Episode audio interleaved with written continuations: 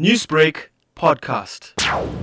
Currently, the residents of the area have uh, locked down the community due to not having water for a few days now. And it uh, um, turned out to be uh, very volatile where burning of tires and damaging of properties have occurred.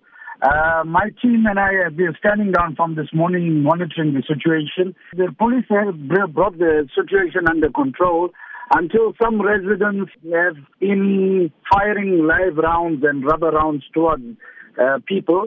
Things out of hand uh, about half an hour ago, uh, but the police stepped in and brought things under calm for now. Uh, the situation is under control for now.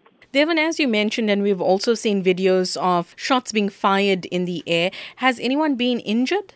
Uh, from what I'm being told, there are three people that have been injured. I haven't seen it uh, as yet, but I've been told there's three people that have been injured.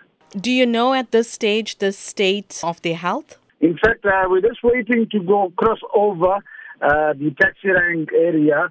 So as soon as I get a chance to go over that way, due to the shooting, it's become very tense there.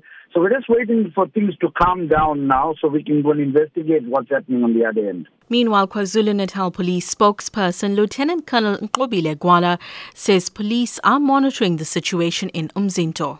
This morning at 4, about 150 people blockaded all the entrances to Umzinto town and they are blockading the road with burning tires. Uh, the road is still closed.